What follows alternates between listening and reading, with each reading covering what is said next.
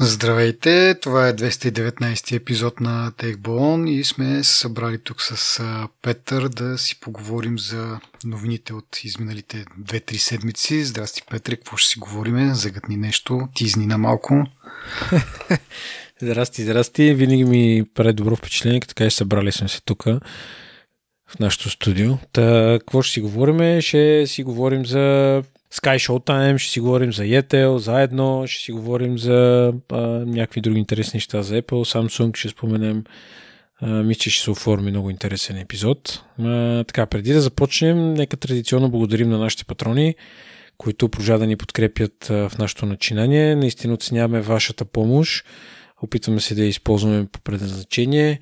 А, всички останали наши слушатели, които искат да разберат какво е това Patreon и как се използва, може да намерите повече информация в бележките на епизодите. Да, наистина подкрепата на нашите патреони е много важна за нас. Благодарим и от сърце.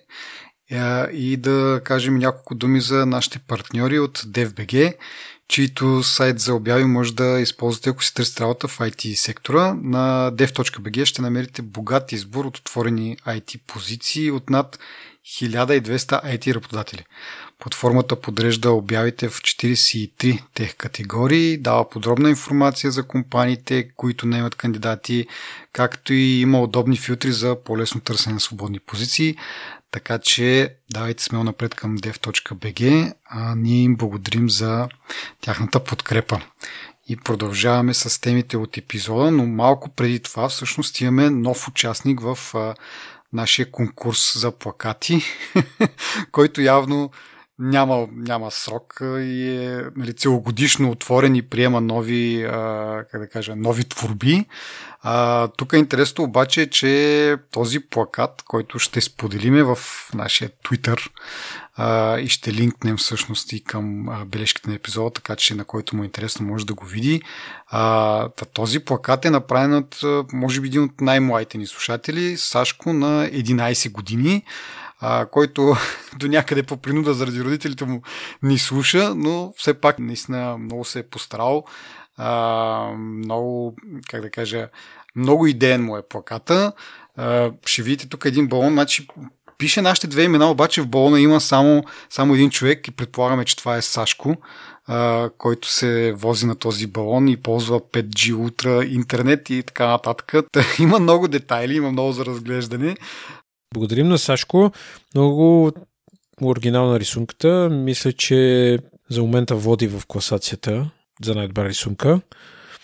Трябва да му измислим някаква награда. Мисля, че ще се зарадва. Ами да, аз като си говорих с него, когато ми даваше плаката да, да го снимам, нали, а, той сподели, че се надява да получи много реакции в, в Twitter на, на плаката си, така че да, насърчавам нашите слушатели действително по този начин да го наградиме с много реакции, с много лайкове, ретвитове. А, и да, насърчаваме и други, другите наши слушатели, които имат такива някакви артистични заложби, пък и тези, които нямат също. Може би ще стане още по-интересно, ако нямат, а, да ни изпращат а, техните творби. А, и така, продължаваме сега вече, що годе сериозно, по темите от епизода. Първата ни е свързана с Sky Showtime. Тя е заглавена напомнене, че Sky Showtime вече е достъпно за TV Samsung. Аз някакси не съм видял преди това някаква друга новина за това, така че това напомнене не знам защо е сложено в съгласна новината, но няма значение. Важното от цялата история е, че вече има приложение за телевизорите Samsung на, на тази услуга и нашите слушатели, пък дори и ти, Пепи, може да го тестваш вече а, нали, на, на телевизора си да, да видиш какво е. Аз мога да те уредя с акаунт, ако желаеш. Трябва да намеря време за тази работа, но да, би ми било интересно да, да го разцъкам. И вече сме коментирали какво има в каталога, така че може да, да не се впускаме в тази посока, ама ми е интересно дали все пак дойде Top Gun а, втория. Дойде, е много отдавна. Значи, добре, това ще го тествам. Има и новия Jurassic, който още Верно? не съм гледал.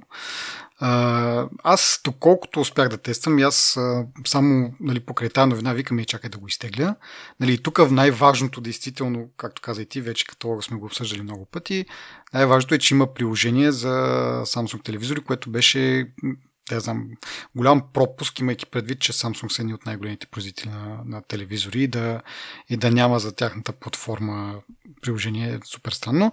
А, както и да е, това, което успях да тествам, не съм много сигурен. Сега някой може да ме обори, но не ми се стори да, е, да, да дава 4К качество. Мисля, малко като едно време HBO-то, нали? HBO Go беше с HD качество на филмите, въпреки че телевизорът и нали, приложението е за телевизор 4K, но самото съдържание не беше.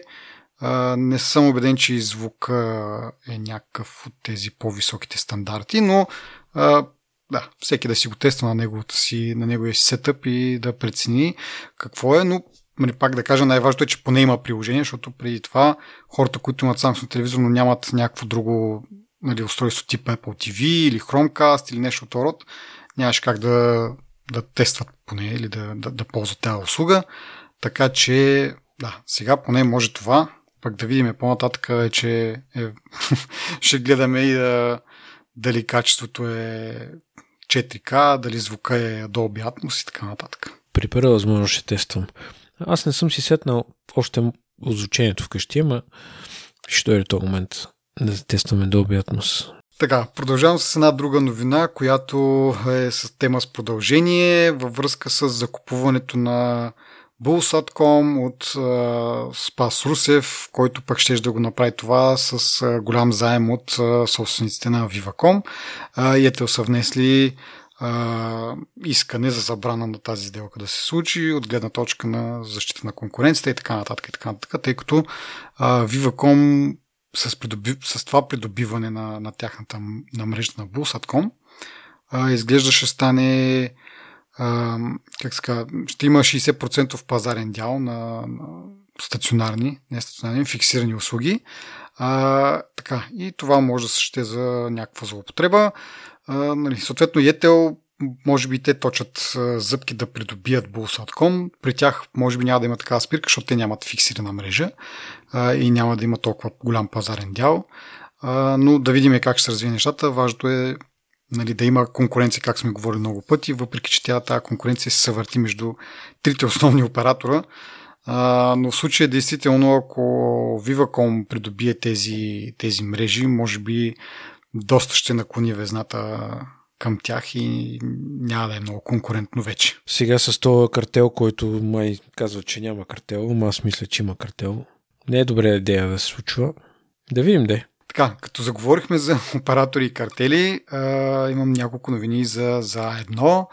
Първата е, че обновява своите мобилни планове за достъп до 5G Ultra а, и нали, тук интересното е, че няма нищо интересно, по-скоро, че е много така а, близко копират плановете на Viva.com, дори в частта в скоростите. Нали? Както и при Viva.com имаме 2 гигабайта, 10 гигабайта и вече от 10 скачаме направо на 100. Няма нищо междинно, като 50, 20 и така нататък.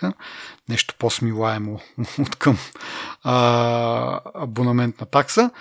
А, все пак има лека разновидност в това, че дават някакви мегабайти на максимална скорост. Не ги помня точно какви бяха. Запомних, че примерно най-низкия план там за около 20 и няколко лева, 23 лева, мисля, че беше. Получаваш, 2, получаваш 1 гигабайт на максимална скорост, нали, колко телефонът ти може да издържи. И като ги изразходиш, те 1000 мегабайта, вече имаш неограничени мегабайти, но на скорост от 2, от 2 гигабита. Което, пак да кажа, леко разчупва нали, как, както е ситуацията при Viva.com, където от самото начало си имаш 2, 10 или 100 или няма значение, въпреки че те, той 1 гигабайт нали, доста бързо ще го приключиш според мен и с това пак си на, на ограничената скорост, която аз, може би е станало ясно, не харесвам много-много. Остават Tietel, не съм ги гледал тях, т.е. гледах ги преди, може би, 2-3 седмици, като излезна тази новина. А, те си карах още май по старому с а, някакъв обем от а, гигабайти. А, не знам дали скоро не са направили те стъпката към някакво унифициране, както кажеш ти, към така, влизане обратно в картела. Но може би, ако не, скоро ще, и това ще стане. Аз гледах на, на ETL плановете с 5G-то, те са някакви безбожно скъпи. Поне това, което на мен ми предложиха. и прецени, че моите 150 мегабита трябва да са достатъчни за ежедневието ми.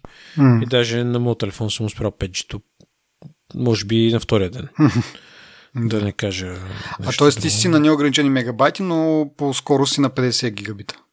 150 мегабайта. А, 150. Е, доста добре. Това е топ. Еми не е много добре, защото този план по принцип беше 40 лева и те като го индексираха няколко пъти и то вече става, нали... Това е една друга с... тема, че да, аз поне, да. понеже плащам четири мобилни плана плюс един за интернет кабелна, нали, т.е. пет сметки и всяка като ми я вдигнаха там с по, по 2 лева средно, малко повече от 2 лева мисля, че даже се получаваше.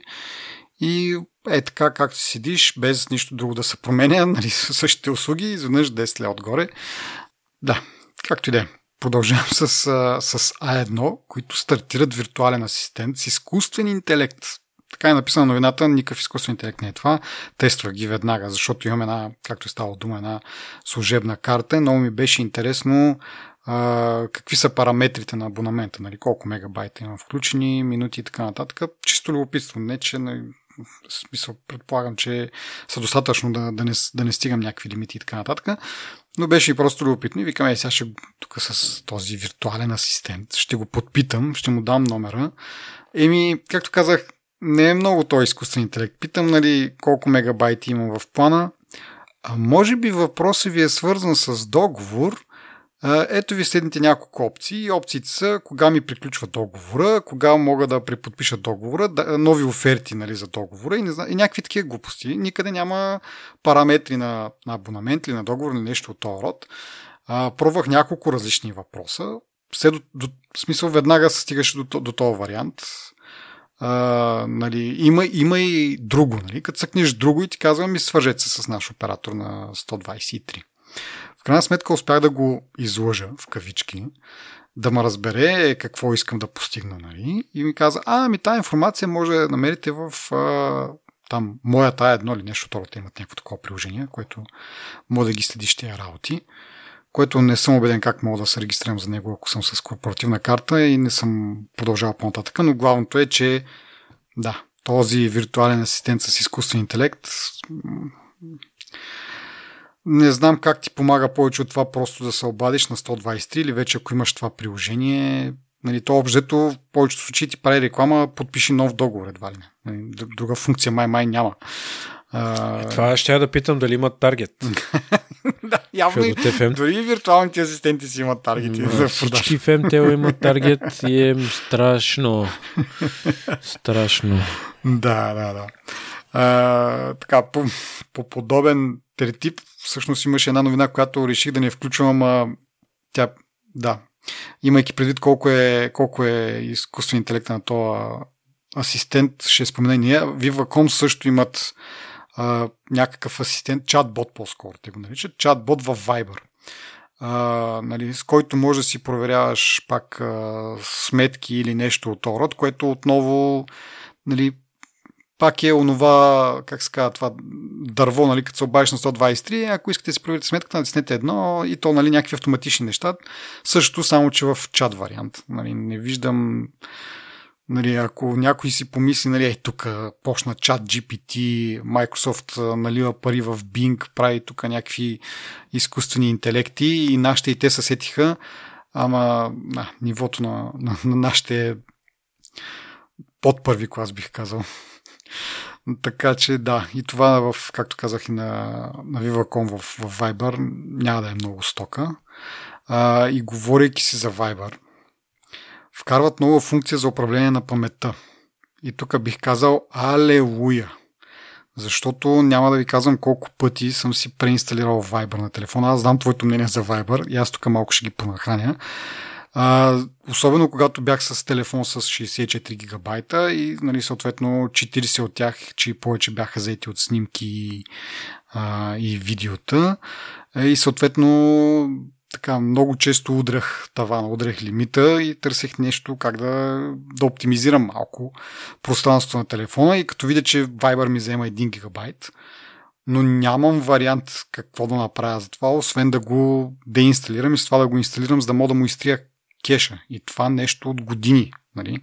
Сега вече, нали, слава богу, скоро съм, така се каже, с телефон с 128 гигабайт, така че не ми се е налагало скоро да оптимизирам пространството.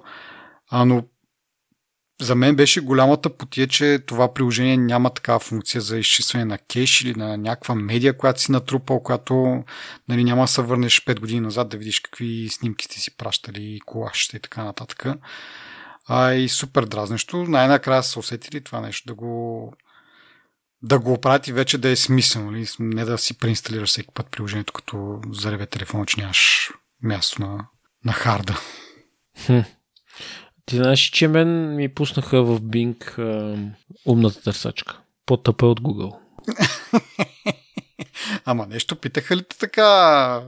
Искаш ли, не искаш ли или не? Отиваш, не. отвори си Bing. А как, ти, ти как реши въобще да отидеш на Bing? Ми нали имахме тема? Ага. Преди и реши да тестваш и... съвсем случайно ти си един от избраните, които... Тога... Не бе, аз тогава плайнах. Там нали имаш waiting list и получих имейл да, тук миналата седмица и You're in. Е. Welcome to the new Bing. И сами вика download edge. Е. не сега, не, нали, аз като го разцъках. Да, Както и да е. Защото спомена за това. Да, да, да. да, да. Еми, и какво не си впечатлен особено? Еми, честно да ти кажа, аз не знам какво да го питам. нали знаеш, като говори с нещо супер умно и, и аз изключвам, в смисъл, примерно чат GPT там на по още даже не съм я пробвал, защото не знам какво да го питам. Почвам да си мисля някакви абстрактни неща, които да го питам. И... Е, другия път, като имаш някакъв сърч, пробвай го при него да видиш. Някаква да голяма отговорност е сякаш. да не му вземаш е, компют циклите нали, с някакви глупости, ми да е с нещо истинско. Ма те, нали, сещаш хората, които тестват тия умните работи, колко за, за колко полезни неща ги използват. И е, да, да, да. Е, виж сега, аз предния път нали, бях така малко са хайпнал от нещата, които са ги питали. Имаше действително някакви интересни разговори. Ма, нали, смисъл това са нали, двама-трима човека, които са избълбукали чрез, нали, през всичкото, което се случва, случваше с този чат GPT. А, нали, предполагам, че е имало доста малумщини, които са ги питали, ама в смисъл, това е. Тестваш, нали знаеш. Първи, първите неща, които учиш на чужд език са някакви тъпоти и глупости, взето псовни, така че а, да, това се повтаря.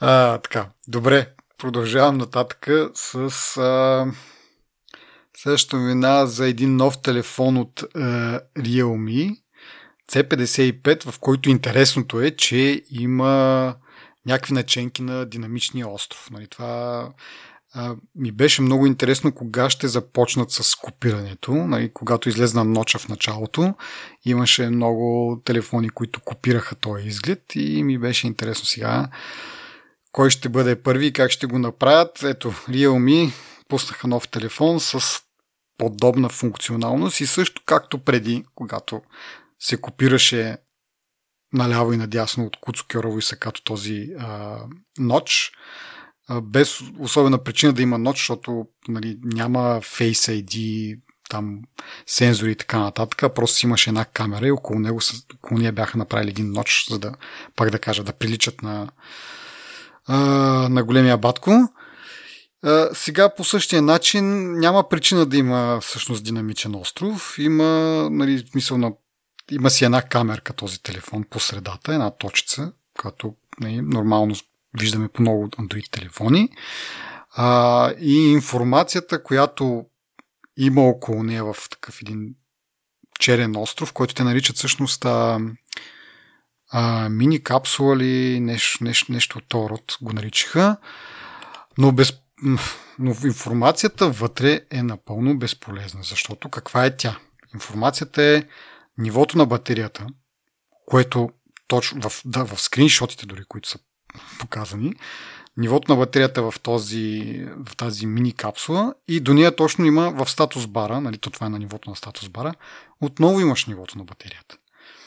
А, казват, ще се по, появява информация за зареждането, нали, с колко вата се зарежда, нали, тук е на скриншот се вижда, с колко вата се зарежда телефона.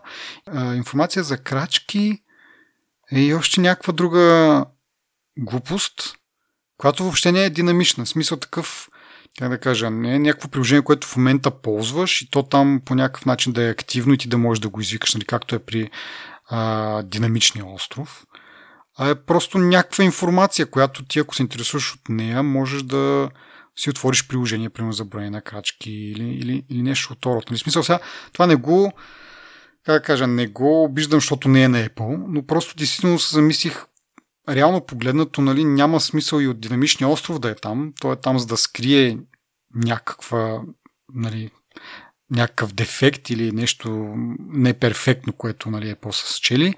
Тук това е далеч по-малко, нали, смисъл само една точка, не е чак толкова нещо, което пречи, но решили са хората, направили са го, нали, реално погледнато и динамичния остров. Няма причина да съществува друго, освен Apple да нещо интересно там да направи. Но тук те не са направили нищо интересно. Както казах, това е някаква информация, която не е, не е динамична според това, което ползваш някакво приложение в момента, а просто някаква информация там, която са сложили. Въпросът ми е защо го правят това нещо, като камерата им е просто една дупчица и около нея са нарисували някакви неща с пиксели, нали? Mm. Мисля, там нямаш физически толкова голям модул, колкото имаш на iPhone, например, нали? Да.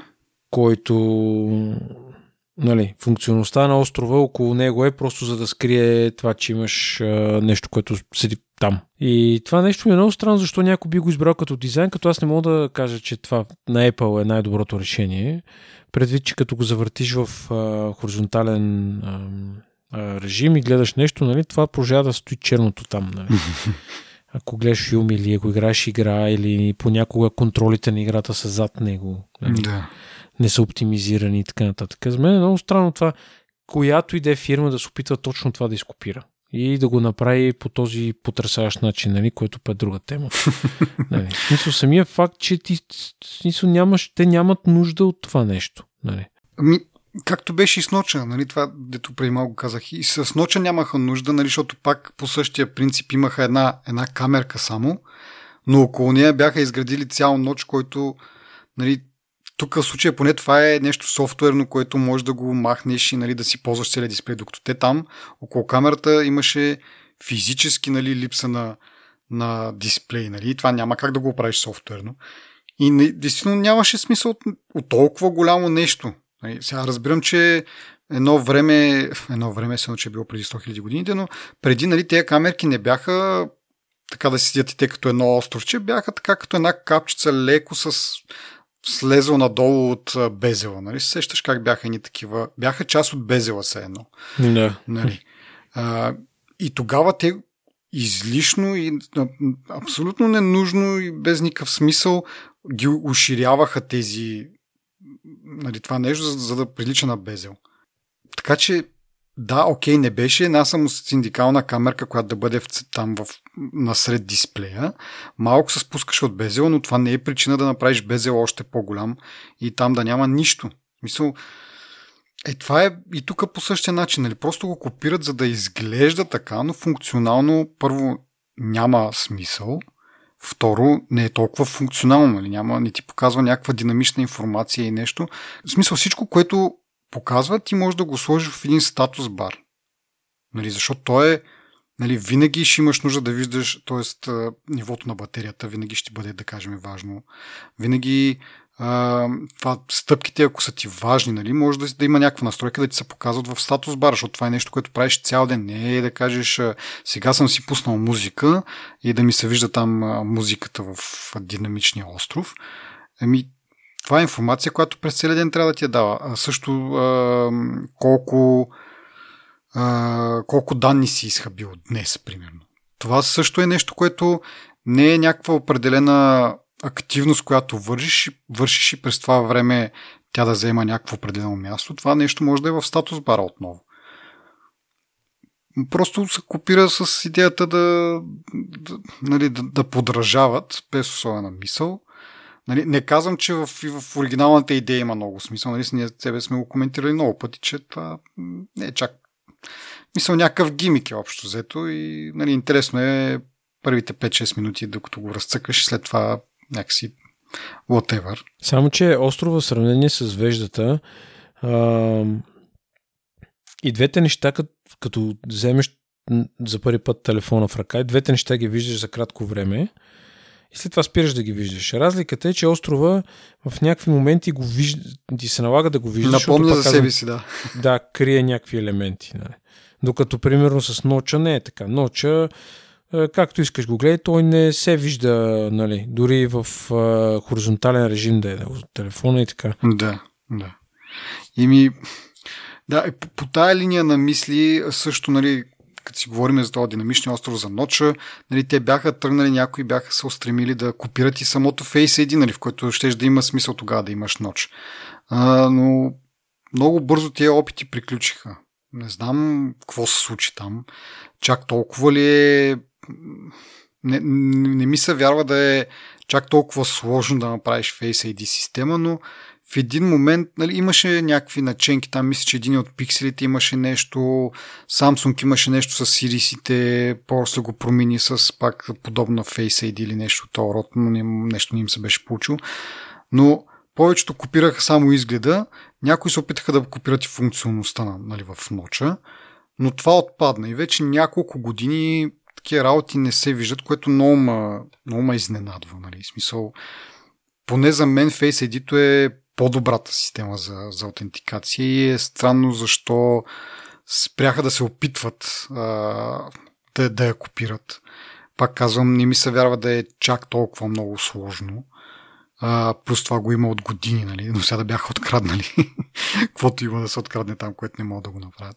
А, в същото време продължават някакви слухове, че Apple ще вкара такъв а, четет за си под дисплея, което продължава да ми е супер странно. Защо бе хора? Толкова години, нали, айде, вече дори пандемията от, отмина, така да се каже, не е, нали, все още е препоръчително да се ходи с маски в някои ситуации, но в по-голямата си част не носиме маски, съответно Face ID, те даже го измислиха да работи с маски и съответно отпаднаха и и тези аргументи да имаш нали, че те за просто си под дисплея на, на iPhone. И не мога да си, да си го обясня защо продължават тия слухове и хората продължават да се ексайтват. Какво толкова, нали? Не са ли доказа вече тази Face ID система като нещо читаво и като нещо, което работи достатъчно смислено? Не знам какви са use кейсовете, за да се продължават нали, да се надяваме на някакви такива развития. И, и от друга страна си мисля, нали, ако си говорим пак за копиране и за, и за така нататък, има куп телефони, нали, които спряха да копират, да се опитват да, да, да правят Face ID и се насочиха точно към просто си под дисплея. Съответно, тая технология е доста добре развита. Не е нещо, което нали, не е невъзможно. И съответно Apple, ако искаха да го направят, според мен нямат особена пречка да го направят до момента. Нали, защото следващата година след две години очакваме телефон с... Ма, то вече имат телефони такива. Apple, ако искаха да го направят, смятам, че са доказали, че са способни на такова нещо. Нали? Без да бъда прекалено много арогантен и аз, нали? Ама... Не знам. Apple са странните с техните идеи, които им идват от време на време и после целият свят ги копират, особено е при тази идея стъпът тъпия остров. Да, даже доста са забави според мен. Виж, цели колко? 6 месеца? Откакто Ама не бе, той имаше още един телефон, който имаше нещо. Така ли? Мисля. А. Ми при няколко месеца мисля, че се появи някакъв телефон, който даже не си спомням как се казва. И да. Ма, странно, че не го, че не го виждаме в Samsung това. Те е традиционно да, да, да. Те, е, май на друго, на друго да си насочили сега усилията. а, нали си говорихме скоро, даже няколко епизода говорихме за снимки на Луната. А, mm. Дори и Samsung го споменахме в това с техния зум, че как се снима Луната. А, нали, аз, Астрофотография. Да, и аз вметнах, че Huawei ги бяха хванали, че като снимаш Луната и заместват снимката с тях на някаква така градена снимка, сток снимка някаква на Луната. Е, оказва се, че Samsung правят нещо подобно. а, нали, в случая не използват точно ам, как да кажа, не използват а, някаква снимка, която им е зададена такава по дефолт. Използват изкуствен интелект а, и донагласят нещата, нали, който е натрениран на снимки на Луната И съответно сега все пак явно хваща в... А, макар че тя... Всъщност тя луната винаги е обърната с едно и също лице към нас, нали така беше? Тя не се, да. тя се върти около Земята, но не се върти около уста си, съответно ние виждаме винаги едно и също. Mm-hmm. Да, тъй че нали, то затова и на Huawei явно са решили, че това ще проработи, защото ти нали, като я снимаш луната, ти винаги получаваш една и съща снимка, защото тя не се върти, няма разлика. Няма да сега този кратер, по-ния кратер ще видиш, ония кратер се е открил малко повече. Не, то е винаги едно и също. Така, сега Samsung са решили малко по-интелигентно да подходят, както казах. Натренирали са някакъв е, изкуствен интелект, който да нали, работи само когато снимаш Луната и там внася детайли, дори които ги няма. Как това е намерено? Някакъв човек снима Луната, а, блърнал супер яко снимката, след това си я показал на, на монитора, загасил всички лампи и си снимал монитора с, с телефона. И Samsung се прави там, че прави някакъв процесинг, че едва ли не събира от няколко експозиции, не знам си какво, не знам си що. Изведнъж, хоп, снимката се изчиства, ама той казва, няма как да ти покаже детайл, нали, да намери някъде някакъв детайл от всичките експозиции, които е направил, нали, теоретично, които е направил, а, и да ти изкара някакъв детайл, защото този детайл го няма поначало. Аз съм се погрижил за това, нали, той е блърнал снимката и я показва блърната. В смисъл, този детайл го няма. А, но да, нали, това, което правят Samsung всъщност е нали, това да разпознаят, че се снима Луната и сега пак казвам, не, не слагат точно някаква сток фото, което те си снимали и заместват твоето фото, но а, знаят как да енхансна снимката и да добавят някакви елементи, за това да, да заприлича да, да е малко по-читаво изображение на, на Луната. Според мен това е супер оригинална идея. Кой би очаквал? Аз всъщност искам да разбера този човек, дето го е хванал това нещо и го е доказал, че е така. Как му е минало изобщо през ума да го направи? И да, мисля, аз поне преди това не съм чел някъде информация, че може би лъжат за това нещо или нещо подобно. Ми, може би снимките са получали прекалено добре, така, нали, перфектни, не точно перфектни, но много добри снимки са получали. Той се е съумнил във все пак в, в а, възможностите на една смартфон камера да прави толкова пък добри снимки на, на Луната. А пък ти не знам дали ще сетиш миналата ли, кога беше за минали епизод, ние кога последно преди 2-3 седмици, а, имаше тогава едно Имаше много видеа за на сравнение на камерите нали, на Samsung и на iPhone 14 Pro, може би. Не, Pro, Вероятно, Max. Да. Pro Max, да. да. Pro Max най-вероятно. И тогава нали, имаше точно това сравнение. Зумва двата телефона са така в една равнина един от друг.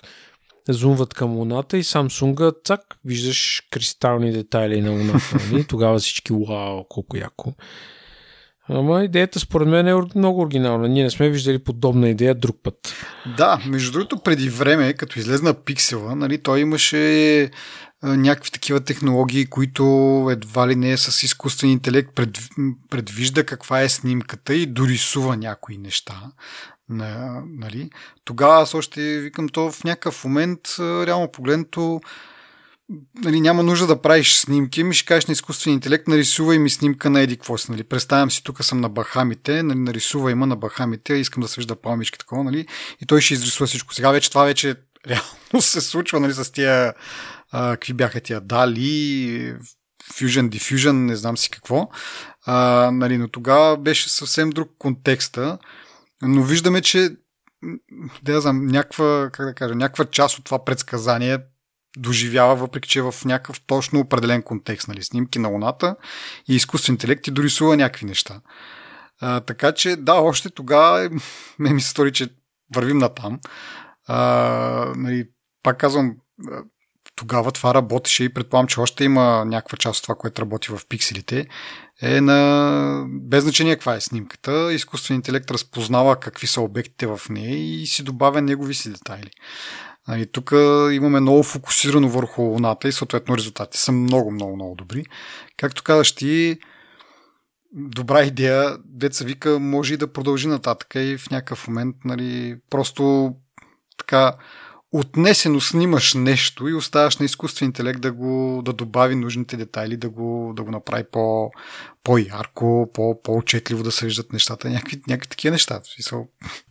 Въпрос е колко ще нагледат и какви неща ще са изкуствени. Нали? Да. И да, и то е в какъв момент, нали, къде е границата между това да бъде снимка и това да бъде рисунка, нали? но рисунка нарисувана от изкуствен интелект. В смисъл, оти, отишъл си някъде на някакво много яко място и снимаш го, нали, да го имаш за, за спомен, примерно. Нали? То, не знам как, как се връзват тези неща с, с това желание нали, да запаметиш тия моменти. Нали, като можеш и, примерно, на дивана си седиш и абе, направи ми снимка на това. Нали? Да, няма го това, че ти си бил там. Това е ясно. Нали? С- също ли би било според тебе? Не знам, аз това ще отиваш на някакво място, снимаш, нагласиш снимката, нали, знаеш, понякога сме по-такива, нали, да се получи точната снимка, точния кадър. А, и също ли би ли било да, да го снимаш пак не толкова съсредоточено, знаеки, че изкуственият интелект ще поправи нали, повечето недостатъци на, на твоето снимане. Нали. И са тук вече може би да влезем и в дискусията, нали, професията фотограф, ще има ли смисъл от нали, фотографии и така нататък. По принцип, сега първата част на въпроса, аз съм за това да има изкуствен интелект, който адекватно да ти променя на минусите в снимките. Нещата в снимките, които не са окей, okay, телефона не е успял физически да се справи с конкретна ситуация. Аз съм окей okay, да има а, AI, който да компенсира хардуера и да, нали, да, да ти прави снимка, която нали, да подобрява снимките, по, ако имаш липса на смислена камера. Това всъщност би спестил от, от цената на телефона в някакъв момент, защото а, ако имаме такъв развит изкуствен интелект, няма да има нужда от прекалено добри камери. Нали? Нали, ще отворя една скоба, винаги ще има нужда в а, а, високите класове да има добри камери. Даже ние с теб и това коментираме, че основната им битка е на камерите. Нали. Те нови, нови функции в телефоните е много рядко, освен тия сгъваемите, които са, нали, това е може би някаква истинска иновация.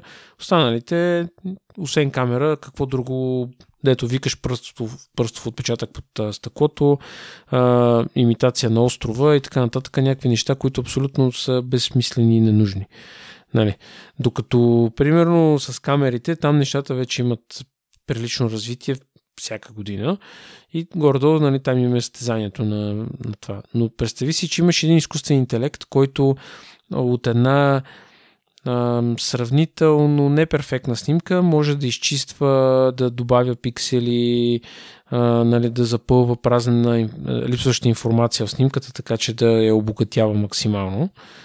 Това би било доста полезно. Сега дали ще имаме нужда от фотографии, бих казал да, защото, примерно, на твоята сватба, ти докато се жениш, трябва някой те снима. Нали? Сега 100 човека гости не могат да ти направят снимката на сватбата, така че бих казал, че нали, професията фотограф няма да изчезне. Да, да, добре, изключваме сватбените фотографии, но въпросът е, нали, има то това, нали, си има състезание, има, това си е вид изкуство, нали, как mm-hmm. как го виждаш това, че ще продължи в такъв един контекст? Смисъл, запечатал си някакъв кадър, който носи дадено послание, примерно и така нататък. Нали? Такъв тип фотография, нали? не говорим за сватбена Еми, фотография. Ние вече виждаме а, вече виждаме а, как се казваш онова, че съм излезъл такава, дето му задаваш някакво изречение. Еми, дали беше едното, другото дали... беше Stable Diffusion, нещо второ. Да, Значи, ние вече виждаме, че имаме ам, виртуални артисти, така да се каже, mm-hmm. които успешно могат да генерират ам, ам, изображения, които са супер. Нали? А, сега, това, което според мен е AI няма да може да направи, никога няма да може да заместиш окото на човека, защото уникал, уникалността на, примерно, ако гледаш на National Geographic, те всяка година имат класация на а, снимки, които са нали, свързани с природа, с човек mm-hmm. и така нататък. Ако погледнеш техните снимки, има преди снимките на хората, които участват нали, в състезанието на National Geographic, ще видиш, че има някакви уникални кадри, които са конкретни елементи или подробности от а, някаква обстановка, сграда, пейзаж или каквото ще да е, нали? а, които човека преценил, че а, са а, яки и са въздействащи.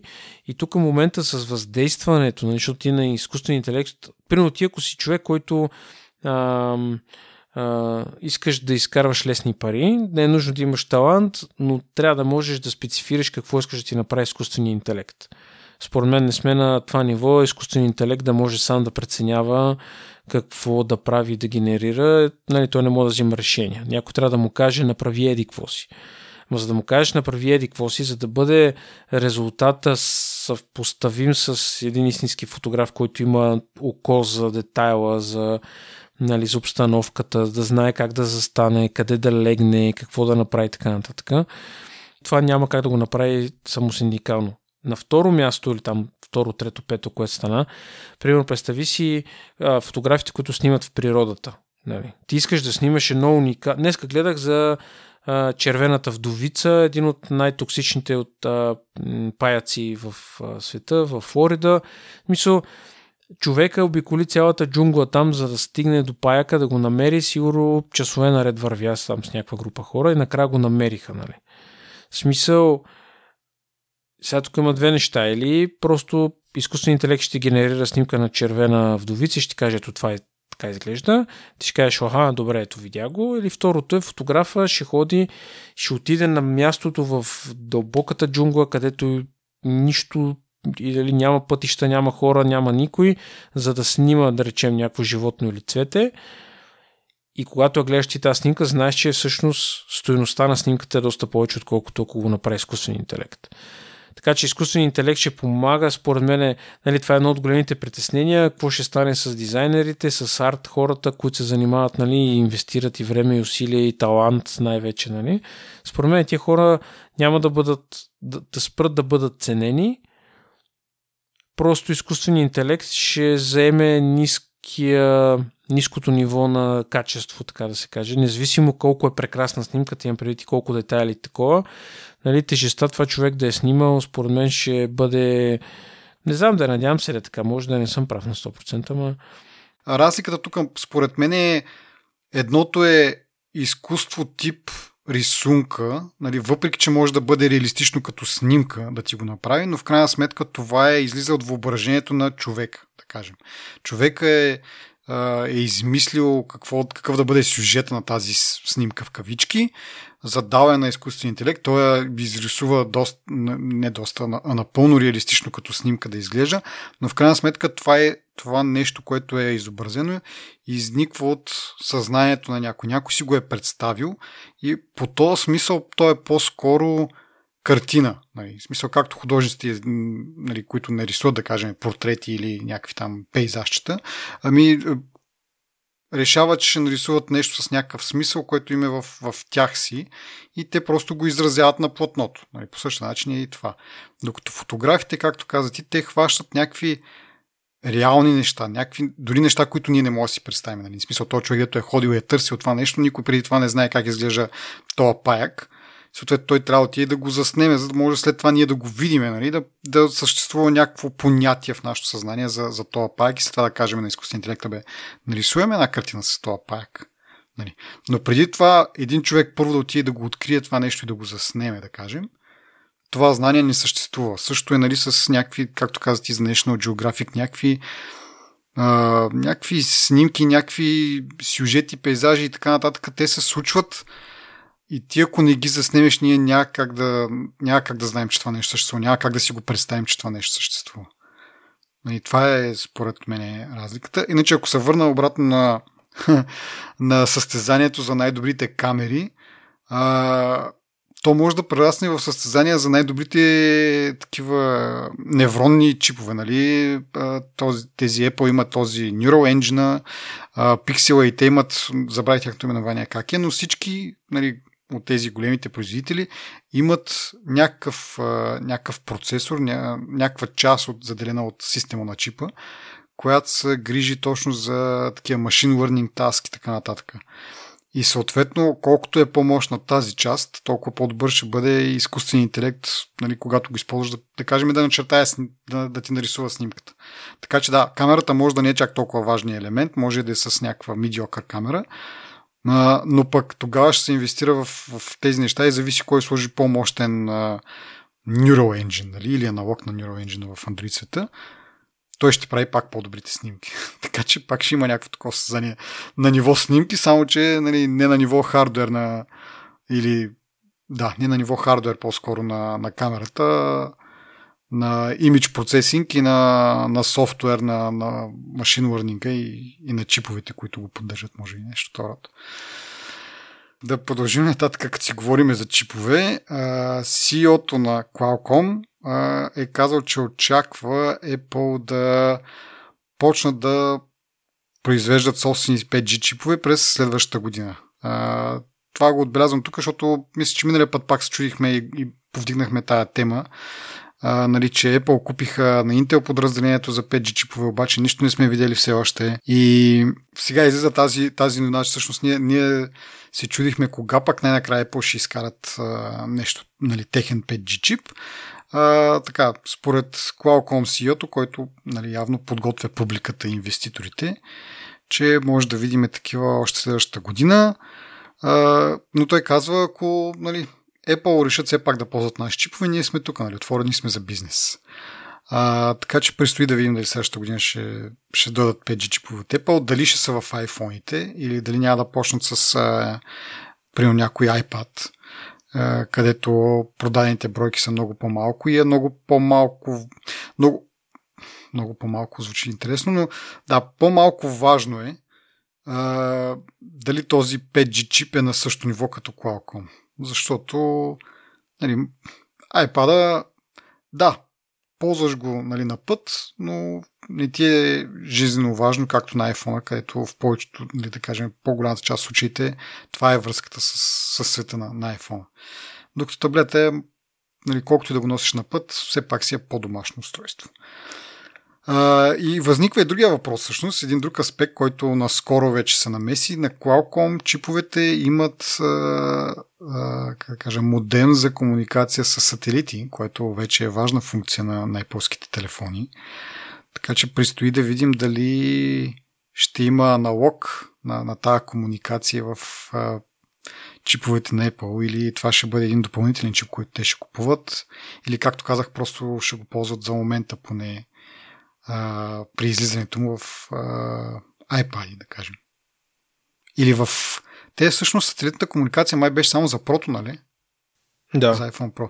Да, така че може би в обикновените iPhone пък да ползват техни 5G, пак прото да са с, с Qualcomm, което ще говори не е много добре, може би за техния чип. Нали? Хората могат да кажат, ето и сега техния чип не ставате, затова, го, това, затова не го слагат в прото. ще се направят малко антиреклама, може би. Според мен Apple, докато не го усъвършенстват този чип, може би няма да го видиме. Или ако вече са го усъвършенствали, да а, защото CEO-то на Qualcomm доста тъжно, нали? Ама аз си мисля, че направят ли го това нещо, ще те остават, май не са им останали други чипове да им ги правят някъде навънка. Мисля, че модема им е последното нещо, което... Еми да, от тези по-важните неща.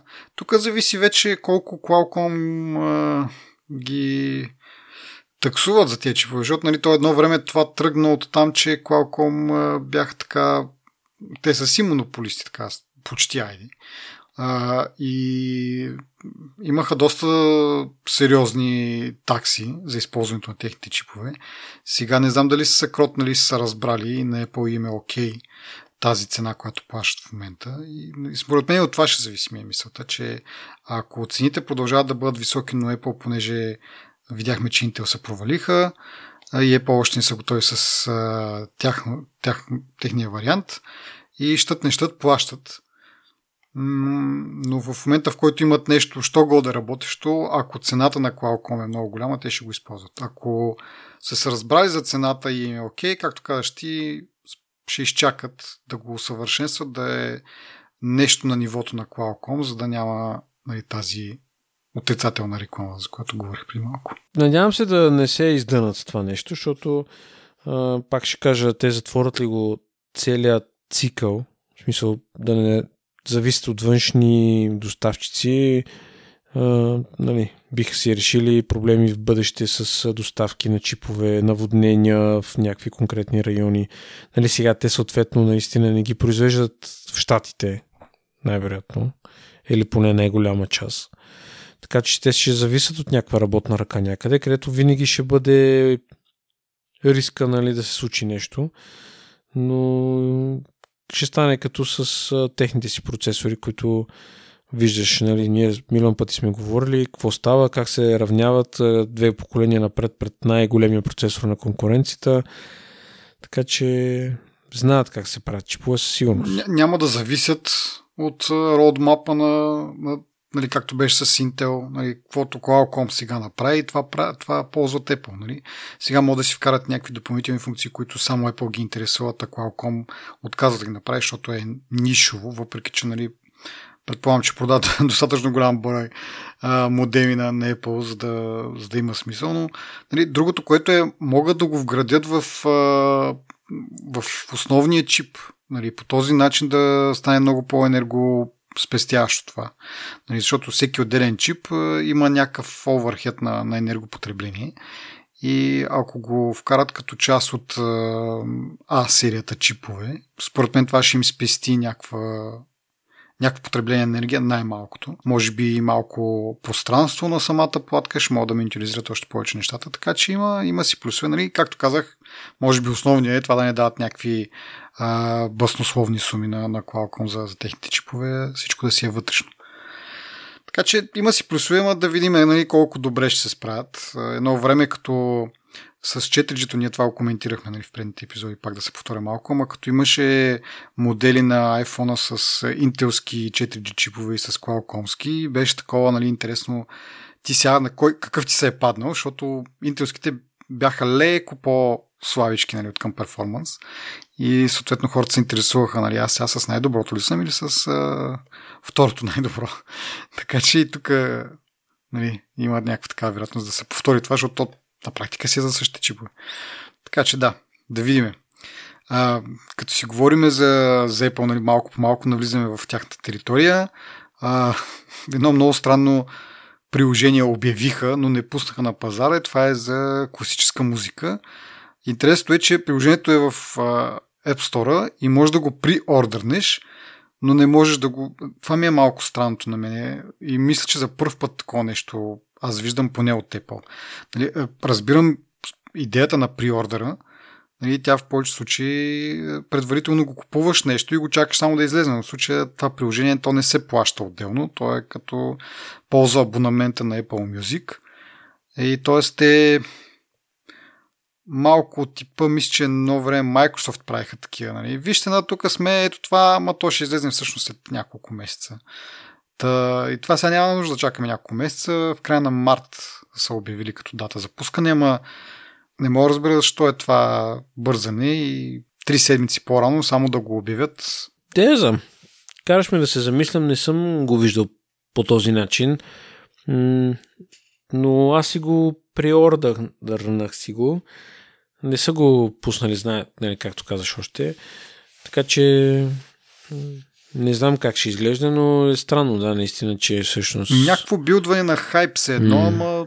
Нали, изключвам ситуацията, в която имаме WWDC, те пускат, нали, говорят какво ще бъде в, новото, в новия iOS, в новия iPadOS, в новия macOS, нали, това нещо подлежи на 3 месеца тестване в бета а, фаза и чак тогава се пуска. Това да, но за първ път виждам приложение, което нали, не е нещо кой знае какво според мен, е просто някакво приложение, а и да кажат, ами, нали, ето го, ама още не може да го изтеглите. Чакайте. Нали, мисъл... Както те, да. М- както казах, ще се възползва от абонамента на Apple Music. Съответно, ако сте човек, който служа само класическа музика, не може да си купите някакъв отделен абонамент. Пак трябва да си да се абонирате за Apple Music, е, пък нали, просто да не, да не ползвате стандартното приложение. Нали, това, което е класическото, е някакво по-изчистено. Аз даже си мисля дали няма хората, като почнат да го ползват това приложение, нали, като видят колко е така изчистено, даже сърча му бил по-добър от стандартното и да почнат да, да мрънкат, че искат всъщност това да бъде основното приложение, защото нали, сме чули не малко оплакване, че Apple Music приложението в някои отношения не, не работи както трябва, прекалено е натрупано, натруфено и така нататък, така че може това да е по някакъв начин да вдъхнови в бъдещи версии на Apple Music. А, но да, предстои да, да се види. Ще да кажа, че не съм съгласен, че нещо му има не по мюзика, просто друг му стила. Просто. Да, въпрос на, на, на свикване. Да. да, еми добре. И продължаваме вече с още една новина за, за Apple. А, тя е свързана с зачастилите кражби на телефони на, на Apple, а, което преди време, ние не, не знам дали сме говорили надълго и на широко, но като цяло да откраднеш Apple телефон се считаше за как да кажа не особено... Безмислено. Да, защото да, заключва се телефона, може да го изтриеш ремонтли, не може повече да се ползва този телефон. Мисля, че имаше някакви методи да го, да го хакнеш, нали, да, да изтриеш всичко от него, да може да се ползва, но нали, по едно време имаше такива обяви iCloud Lock, или как се водиха тия в, в iOX съм ги виждал, нали, което да, доста по-ефтино излиза, но след това трябва да се намериш някой да ти го, да ти го отключи. Та затова се водеше, че нали, откраднати iPhone, iPhone не са много полезни, а, но явно а, са открили някаква вратичка и тя е този пин код, който ако някой ти знае пин кода за, за телефона, нали, този пас код, който вкарваш когато не сработи биометрията, а, само на базата на този пин код можеш да да смениш паролата си от телефона за, за Apple ID-то. Е, реално, нали, ако е достатъчно бърз крадеца, взима телефона, видял е пин кода, като нали, тук най-честата ситуация, в която казва, че това се случва е нали, в бар сте, ти си отключваш няколко пъти телефона с, с а, пин кода, а, някой ти го вижда, след това ти гепи телефона, запомни от тия съответно пин кода, въвежда го, отива в, там, в iCloud акаунта и иска да смени паролата. За потвърждение ти иска да въведеш пин кода за телефона, който ти вече си видял. Оттам, като смениш паролата, вече имаш пълен достъп до, до Apple ID-то. Можеш да изключиш, ако има други, а, други устройства, които са свързани с това ID, може да ги, да ги премахнеш, като по този начин, нали, съответно, човека, на който реално принадлежи телефона, в крайна сметка, като се усети, че му няма телефона, не може да си ползва някои от другите устройства, да, си, да, го, да го заключи, да го проследи чрез Find My а, и така нататък. Този телефон го губиш не, и не само телефона, губиш достъп до iCloud си, защото този човек ти е сменил вече паролата и ти, не, и ти е изключил тези устройства от акаунта, ти не можеш да ги използваш да си възстановиш паролата, нали, да си я ресетнеш. Нямаш никакъв никакъв а, вариант за да си върнеш iCloud акаунта. Нали, оттам следва снимки и така нататък. Това е едно на ръка. Но от друга страна, ако ползваш а, iCloud Keychain, реално този крадец вече има достъп до всичките ти пароли. Което е най-бруталното нещо. Нали, да не говорим за приложения, банкови приложения, нали, такъв тип, тип на Revolut и така нататък. Сега, мисля, че не съм правил теста чак до там, а, нали, но читавите банкови приложения, когато има промяна в Face ID, нали, т.е. ти сменяш, тези приложения работят с биометрия, не с пин кода ти от поне революта и, и, и на ДСК приложението а, тествах. А, ако не те разпознае, нали, ако не ти разпознае Face ID или, или просто подпечатък, то ти иска, пак ти иска като парола, нали, за 10 ти иска юзернейм и парола на, на акаунта, който си сетнал с банката, който евентуално може би е запазен в iCloud Keychain, нали, за по-лесно. А, в случая с а, Revolut ми иска пин код, който е раз... нали, аз съм си го направил да е различен от, от пин кода на телефона ми, но някой, ако е използвал същия пин код, много лошо. нали? а, така че заради тази една малка глупост, нали, да, някой да ти види пин кода и с това ти открадне телефона, може да, да има сериозни последствия. Нали? Както казвам, нали, оставям на страна снимки и, да кажем, iCloud акаунта ти може да си възстановиш, да си направиш нов акаунт и така нататък, но ако ползваш кейчейна, всички пароли от там нататък, нали, трябва да си много бърз да си ги смениш, за да не стане пак също както с телефона, нали, да, да, да този човек да вземе контрол върху тези, тези акаунти. Нали, най-важното и банковите акаунти. Сега, както казах, ако този човек, нали, с вече сменената парола и с знаеки пин кода, сет, сетне на ново биометрията, нали, с неговото лице или с неговия пръстотпечатък, мисля, че читавите приложения засичат това, че има промяна в биометрията и ти искат да си, да си въведеш, да кажем, парола юзернейм, преди отново да можеш да активираш влизане с биометрия. Което е умно, нали, поне в, в тази част, която нямаш достъп до паролите в кейчейна.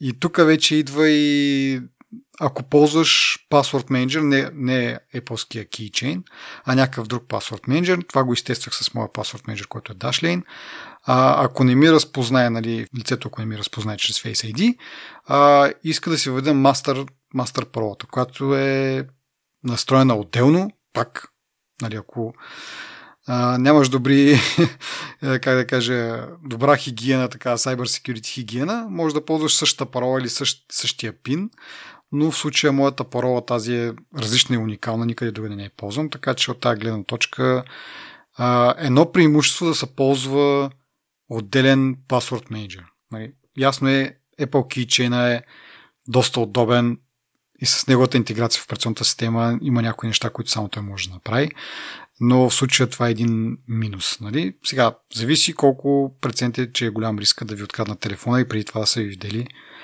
пин кода. Това е много интересна тема и според мен много хора бих, бих си казали, бе, о, аз не съм в тази група, не съм то таргет. Нещо, което аз си мислех за себе си, докато ти го говориш това. Но е добре да се вземе нали, в предвид, може би не е лош съвет.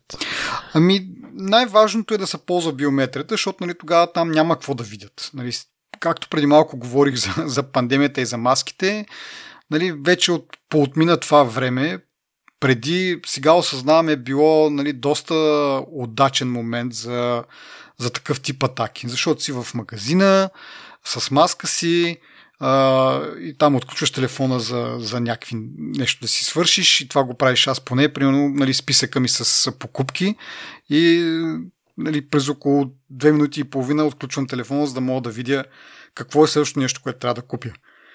И това са едно 10 на 15 отключвания, които някой, ако си постави за цел, вероятно може да, нали, да ми запомни пина и след това да, да, да, да го използва. Но вече това, това време отмина, както казах, пък и те и Apple нали, направиха възможно отключването с Face ID, дори когато си с маска. Нали, да не говорим, че когато си с пръстопечата, пък съвсем нали, маските не, не играят никаква роля. А, така че, да, основна препоръка е да се ползва някакъв вид биометрия, а ако се налага да си вкараш пина, а, да, да се огледаш дали някой не те наблюдава. А, и другото, което е може би по-дълъг пин, да не е това 4 цифрения, който е дефолтния, защото много лесно се запомня. Нали, аз ползвам лично 6 цифрен, а има възможност да го направиш и да не е само цифри, да има и букви. Сега това става малко по-сложно вече, нали, почваш да пишеш на една по-малка клавиатурка и става малко по-неудобно нали, за бърз достъп. Но както много пъти сме кали, нали, то сигурността и удобство са така на, на, на една везна и трябва по някакъв начин да се балансират и да видиш да, къде виждаш по, по-голям риск нали, спрямо, спрямо пак удобството. Така че това са моите препоръки. Поне някакъв по-дълъг 6-цифрен пин, ако ви се занимава. Нали, то не е нужно дори да е, когато се вкарат и букви и цифри, не е нужно да е чак толкова дълго. Въпросът е, че пак казвам, клавиатурката става малко по-малка и става по-трудно набирането, но иначе е доста добър вариант, нали, между това да имаш 6 цифрен пин или 6 символна парола. Паролата е доста по, по-сигурно нещо. Нали. Нали, по принцип, и от друга гледна точка някой да наднича така през рамо и да, да ти запомни паролата, ще му бъде малко по-трудно. Най-добре съвет е това. да, и Apple, ако могат да си променят малко начина на работа, нали? защото нали, всичко тръгва от там, че ти можеш да си смениш паролата и да придобиеш пълен достъп до iCloud, iCloud аккаунта само с този пин код. Нали, в смисъл такъв, те ти пращат, може би, някакъв second factor authentication, но той се праща на това устройство, което ти ползваш, което е, нали, е безумно. Реално погледнато е, е доста, да. Така че знам ли да, да, да се настоява, може би, за биометрична аутентикация или със сигурност да ти прати на някое друго устройство а, нали, някакъв код. Не, говорили сме и преди, че това може да става дали на някое друго твое устройство, нали, iOS устройство, или с SMS на какъвто ден. Дори да, нали, да кажем, че имаш Android телефон или пък а, а, някой друг покрай тебе, приятел на който вярваш, съпруга, съпруг, така нататък, е с не е в екосистемата на Apple, и това не е проблем. Може да се посочи номер, на който да се прати SMS. А, нали, но идеята е, че първо Apple трябва да го направят невъзможно смяната на паролата без, без това. А, нали, те са потърсени за коментар. За момента се обясняват само колко много а, държат на защита на, нали, на сигурността на потребителите си, ама реално нищо не правят по въпроса, така че само приказки. Но да, да се надяваме, че скоро а, ще има някакво развитие, ще го вземат на сериозно нали, да, да направят някакви промени. А, iOS 17 е затъгал общо, ето още, още около 3 месеца до, до WWDC, така че могат пък тогава да ни, да ни изненадат с нещо позитивно. А, да не говорим, че чакаме 16.4, айде той вече е в някакъв напреднала фаза, но доколкото четох, се очаква и 16.5 да бъде последната версия преди 17, така че могат и там да вкарат някаква така по-добре на функционалност. Така че, айде, стискаме палци. Аз стискам вече от началото на темата. а, добре, ами това е всичко от нас за този епизод. Благодарим на нашите слушатели, на нашите патреони, които продължават да ни подкрепят, нашите партньори също от DFBG. Действително тази подкрепа ни е много, много важна. Благодарим и от сърце. Насърчаваме останалите наши слушатели, ако имат тази възможност да ни подкрепят. Ако не, могат да го направят също чрез споделяне на подкаста социалните мрежи, обратна връзка, какво можем да подобрим. Ако всичко много им харесва, пък могат просто да ни оставят едно ревю. Това ни помага да ни откриват нови хора, които още не са разбрали за нашия подкаст. Имаме имейл бюлетин, за който може да се абонирате и да получавате известия, когато има нови епизоди. Благодарим специално и на Сашко още веднъж. Надяваме се неговия плакат да получи много реакции в, в Twitter. ще намерите линка в бележките на шоуто и с това приключваме. Чао, до следващия път. Чао.